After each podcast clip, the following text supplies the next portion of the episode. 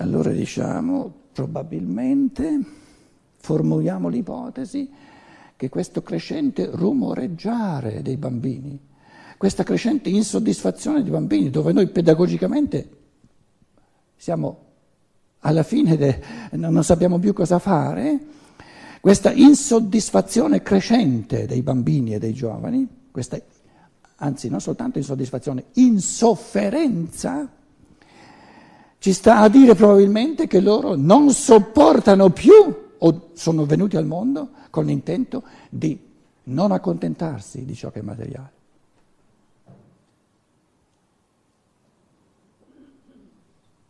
E quindi riusciremo a fare i conti con i bambini e diventerà sempre più difficile soltanto nella misura in cui noi ci apriamo a quella realtà dello spirituale che possiamo conquistarci soltanto contagiati da loro e guardando ciò che portano loro nel mondo. Io sono convinto che noi abbiamo una cultura così inficiata di potere che non fa nessuno spazio ai giovani.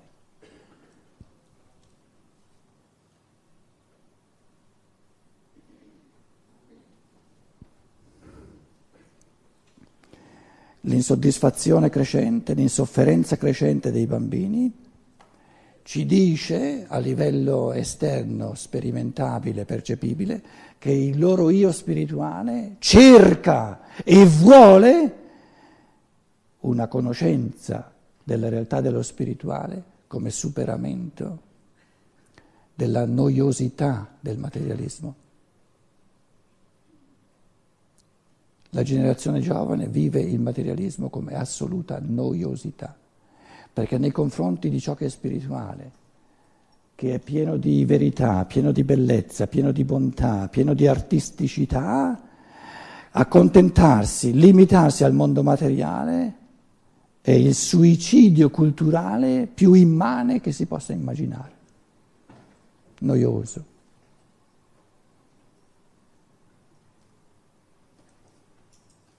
E la malattia più difficile da guarire, soprattutto nella gioventù, è la noia. Una volta in un treno in Germania sono entrati 4 skinheads, come si chiamano in italiano? Skinheads. E siamo entrati in discussione, hanno avuto 18-19 anni. Io dicevo, ma che cosa non va secondo voi nella società? E vi riassumo, è stata una mezz'ora di discussione molto interessante. Alla fine dicevano, in fondo la cosa che più ci dà da fare è la noia.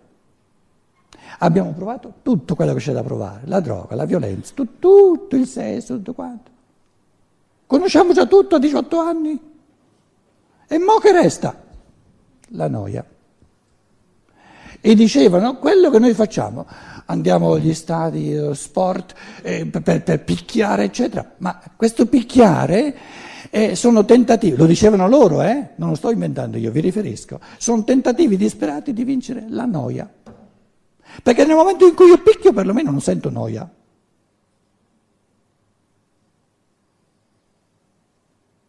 Io poi gli ho detto, quando stavano per uscire, volete picchiare anche me? No, quant'è facciamo un'eccezione, non c'è gusto a picchiarti.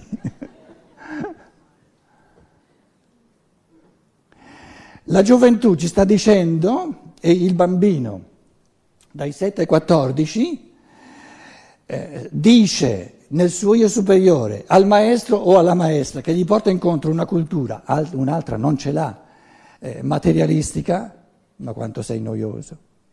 Questo dice, perché è vero. Confrontato con un vivere, con una consapevolezza sempre più scientifica, il mondo spirituale è complesso, Ce n'è da fare, bisogna rimboccarsi le maniche, e questo è il senso di tutti questi libri che vedete, no?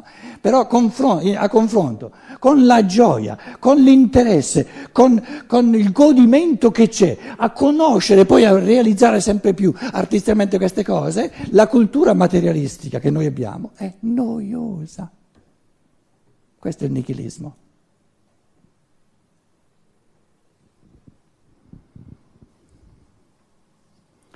Nella scuola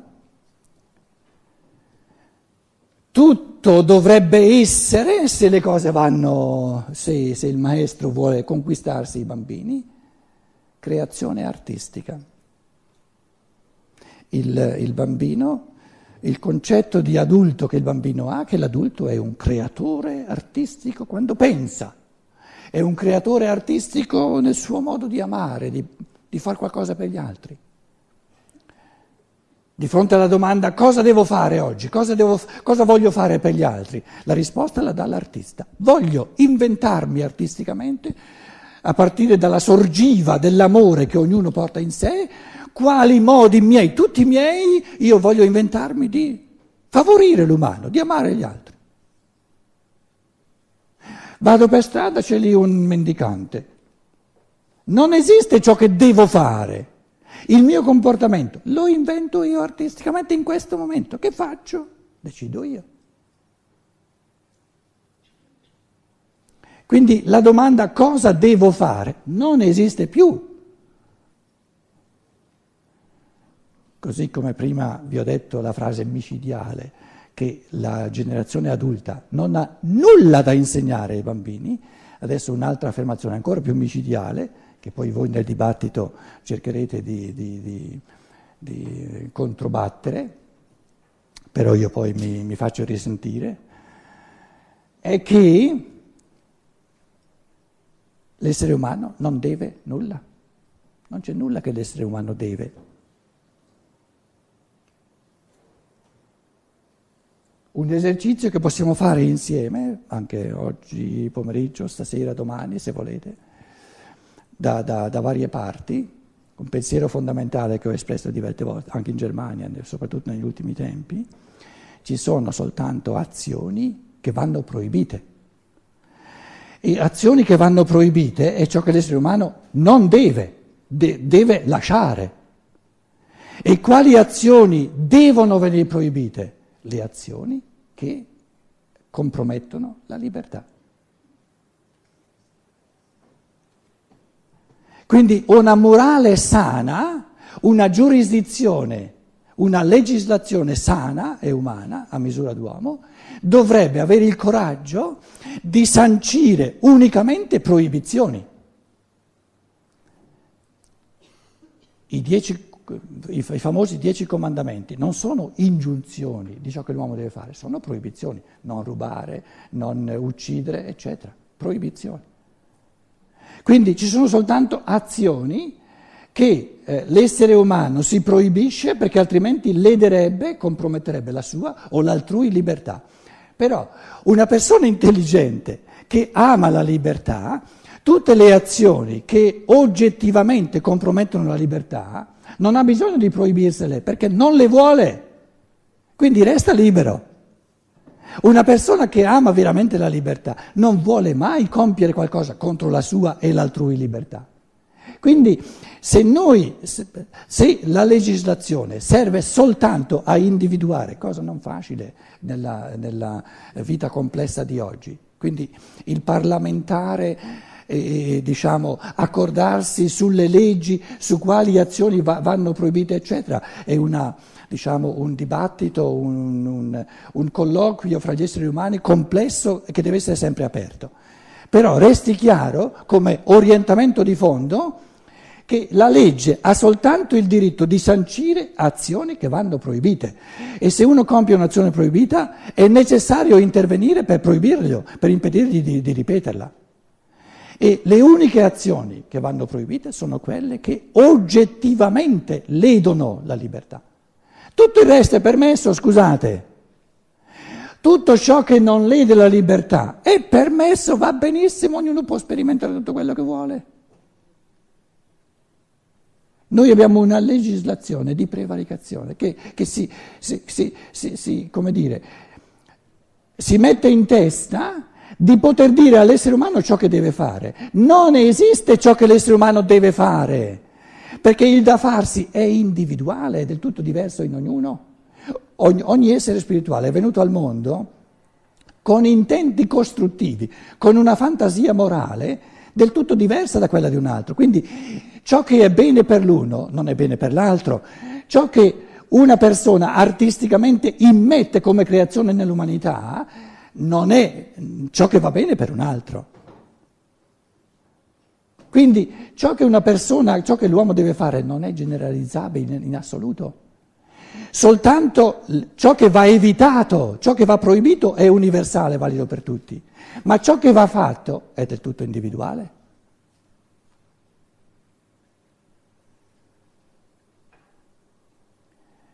A questo punto i benpensanti dicono: ma allora c'è il caos. No, il caos c'è soltanto quando si compiono azioni che vanno proibite.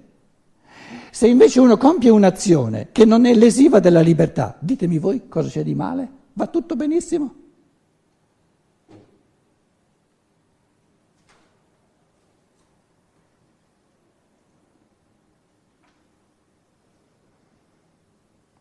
Voi direte: però il suicidio lede la libertà dell'individuo che si toglie la vita.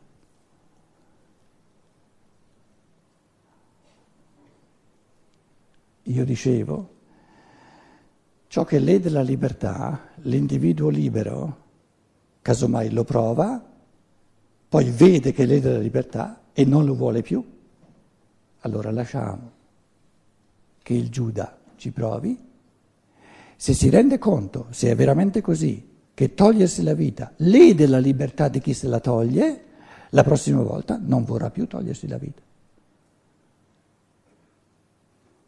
Secondo Rudolf Steiner, questo bravo Giuda, è ritornato un paio di secoli dopo come Agostino e è vissuto molto a lungo, altro che suicidio. Ha imparato.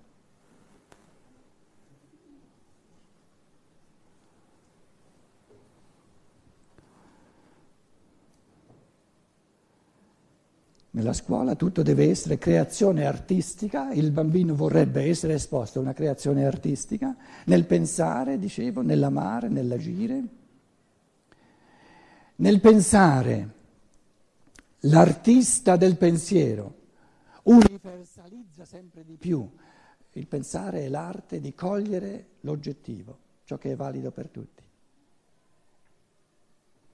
Sono mente bacate quelle che parlano di relativismo, quelli che parlano di tolleranza, che vedono discriminazione e dogmatismo dove una persona ritiene che ci sia realtà oggettiva e che il pensiero è lo strumento per coglierla sempre più pienamente. È nell'agire, nel volere e nell'agire che noi dobbiamo individualizzarci, che ognuno ha da fare, da immettere nell'umanità qualcosa di diverso. Ma il pensare è l'organo di ciò che è oggettivo, della verità oggettiva. La verità oggettiva esiste. Prendiamo l'esempio della reincarnazione. O è oggettivamente vero che ogni essere umano vive una volta, oppure è oggettivamente vero che ogni essere umano vive più volte. Questa verità, così o così, può essere relativa? È una verità relativa? No, è oggettivo, o è così o è così. Quindi è nella natura di ciò che è vero che deve essere oggettivo, altrimenti non è vero. E il pensare è, diciamo, l'elemento artistico, lo strumento per entrare artisticamente sempre di più in ciò che è oggettivo. Invece il volere e l'agire ci individualizza. Nel volere e nell'agire, Steiner lo chiama individualismo etico. L'etica consiste in una progressiva individualizzazione dell'essere umano, per cui nelle sue azioni ognuno immette nella ricchezza dell'umano qualcosa di unico, di irripetibile.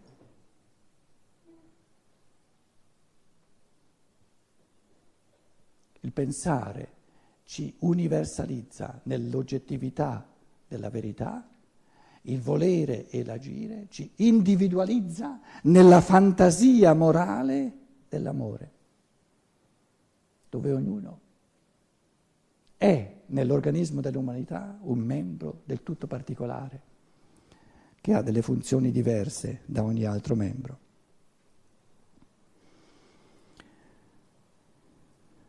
Diciamo allora che il gioco serio della vita sta nella libertà di movimento tra gli estremi.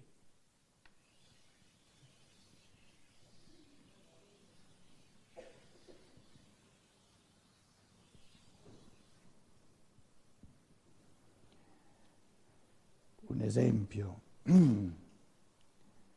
idealismo,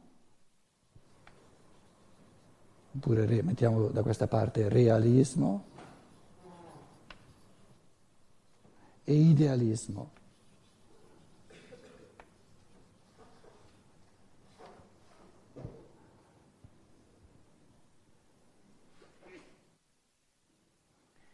Se il bambino dai 7 ai 14 anni vive a contatto col maestro, con l'adulto, una persona che porta in sé tutte e due queste dimensioni dell'umano, ha degli ideali e comunica questa carica degli ideali. Però sempre di nuovo dimostra che gli ideali sono belli soltanto nella misura in cui si realizzano. Però se gli ideali si realizzano del tutto, non sono più ideali. Quindi l'umano è questo gioco artistico, questo movimento continuo tra ciò che ancora non si è realizzato e ciò che si è già realizzato. E il bello sta nel mezzo, in medio stat virtus.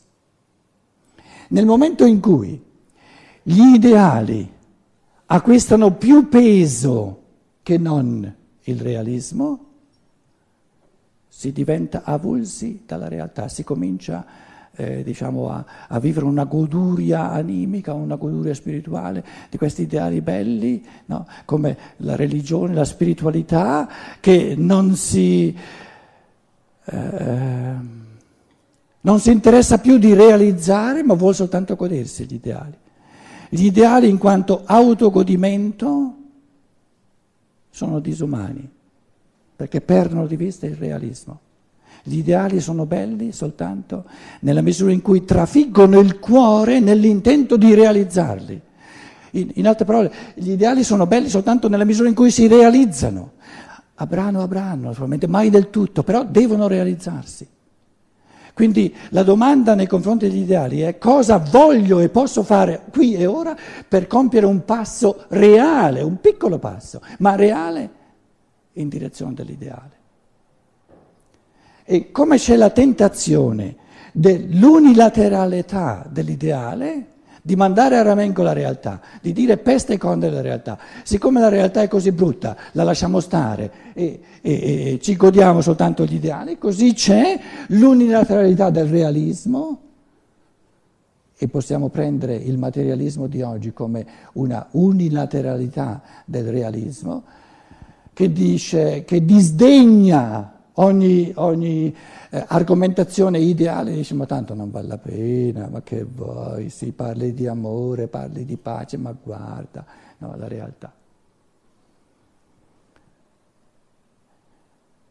Il realista unilaterale è colui che, con la scusa delle realtà, disdegna l'ideale per poter continuare a poltrire.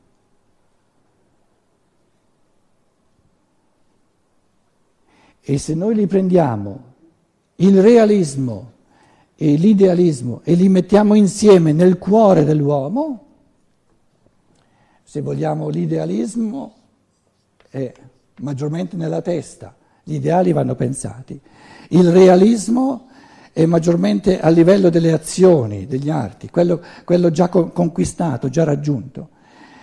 E il movimento tra i due, che dove l'idealismo riaccende sempre di nuovo il realismo e lo porta avanti, e il realismo tira giù, fa calare sulla terra gli ideali, questa diciamo, la mediazione tra i due è la qualità del cuore, dell'amore.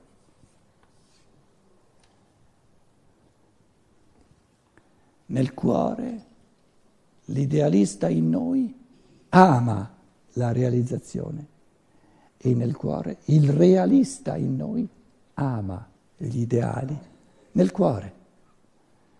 Perché quando guardiamo la realtà conquistata ci viene voglia di andare avanti. Quando guardiamo gli ideali non ancora realizzati ci viene voglia di realizzarli.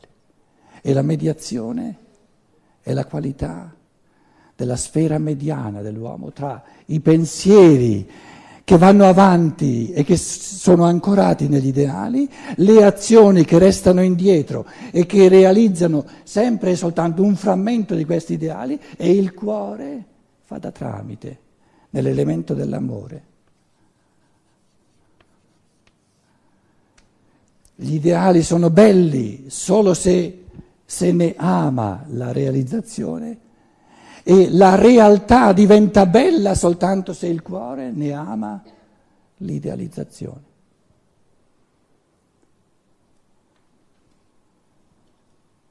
Se il bambino nella scuola viene esposto a questo tipo di adulto, capisce cos'è il gioco, il movimento artistico della vita, tra ciò che è un fattore di realtà e ciò che è un fattore di idealità, sempre in movimento, sempre in gioco. E questo ci porta poi, questo pomeriggio, al terzo settennio, dai 15 ai 21 anni, o 14-21, l'educazione superiore, se vogliamo, dove l'essere umano diventa capace di cogliere in sé gli ideali, ama gli ideali dell'umano. E i tre ideali supremi sono la libertà,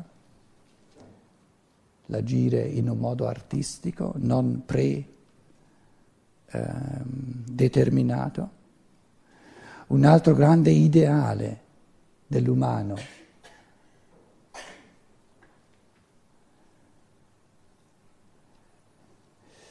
non ci sono parole pulite, diciamo laiche abbastanza, per la cultura laica questi ideali li ha un po' spazzati via. La libertà va bene come parola anche se viene fraintesa. La polarità opposta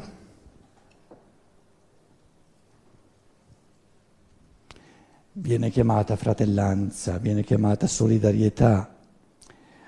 Mi veniva la parola aiuto vicendevole, ma non c'è una categoria pulita, neanche in italiano.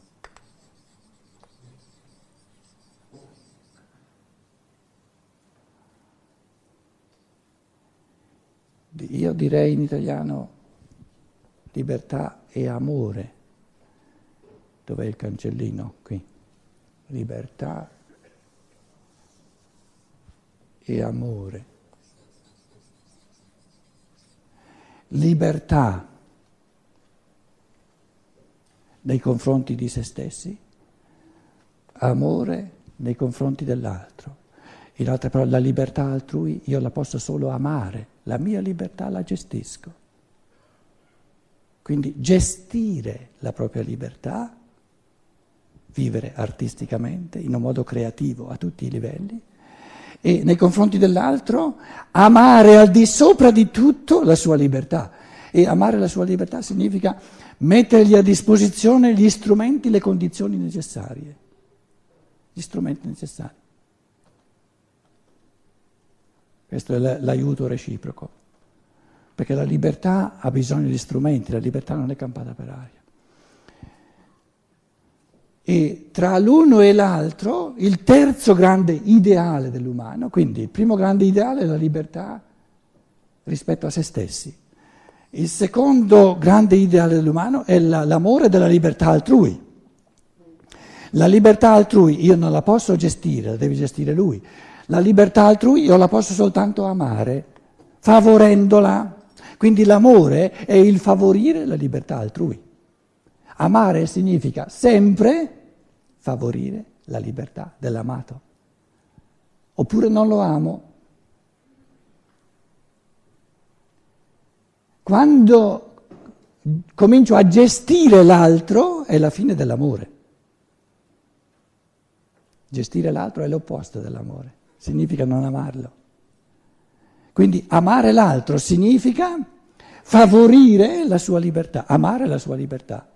E amare la sua libertà significa mettergli a disposizione, rendergli possibile la libertà, fargli spazio, godere tutto quello che fa. Basta che non faccia ciò che è proibito. E per non fare ciò che è proibito, basta che non lo voglia e resta libero.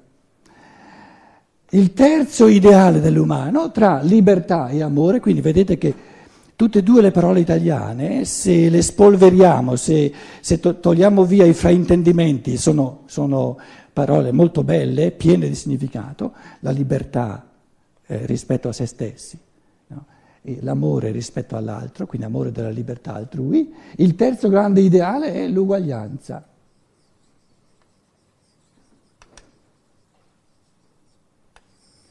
L'uguaglianza... La giustizia, l'uguaglianza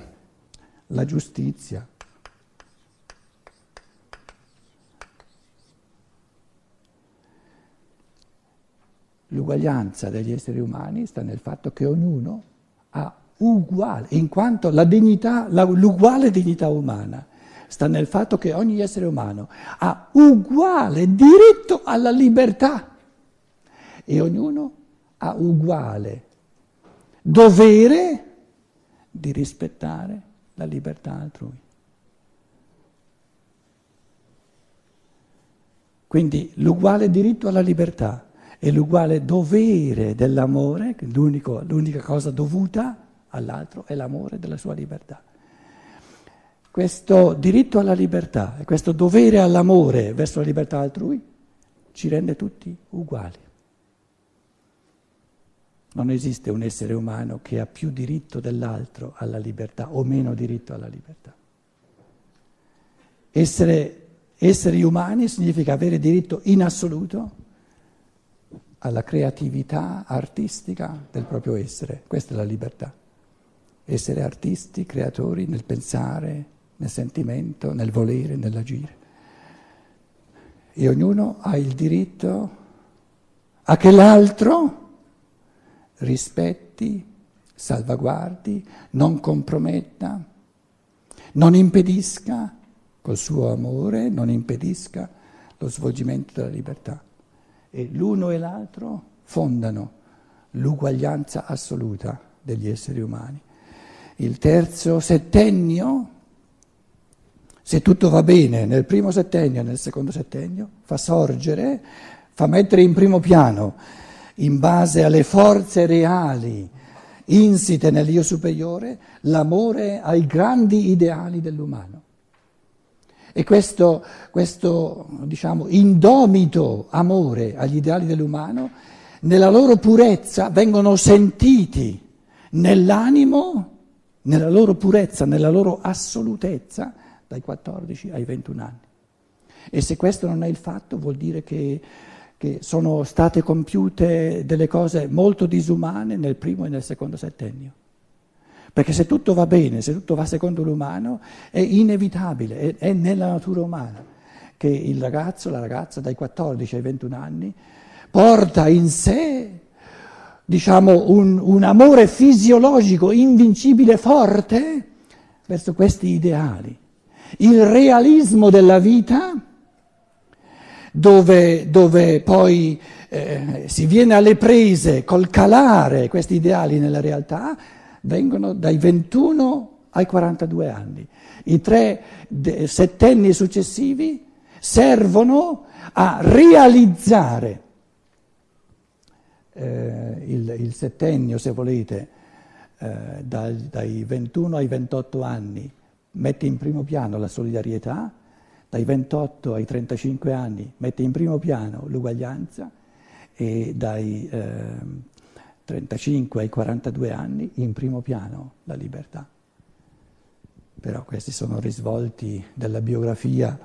Io ho scritto un libricino, la mia biografia, poi c'era l'arte dell'educare, arte del vivere, un tascabile di 5 euro se volete vedere altri risvolti di queste realtà. Facciamo una pausa e poi sentiamo cosa avete voi da dire.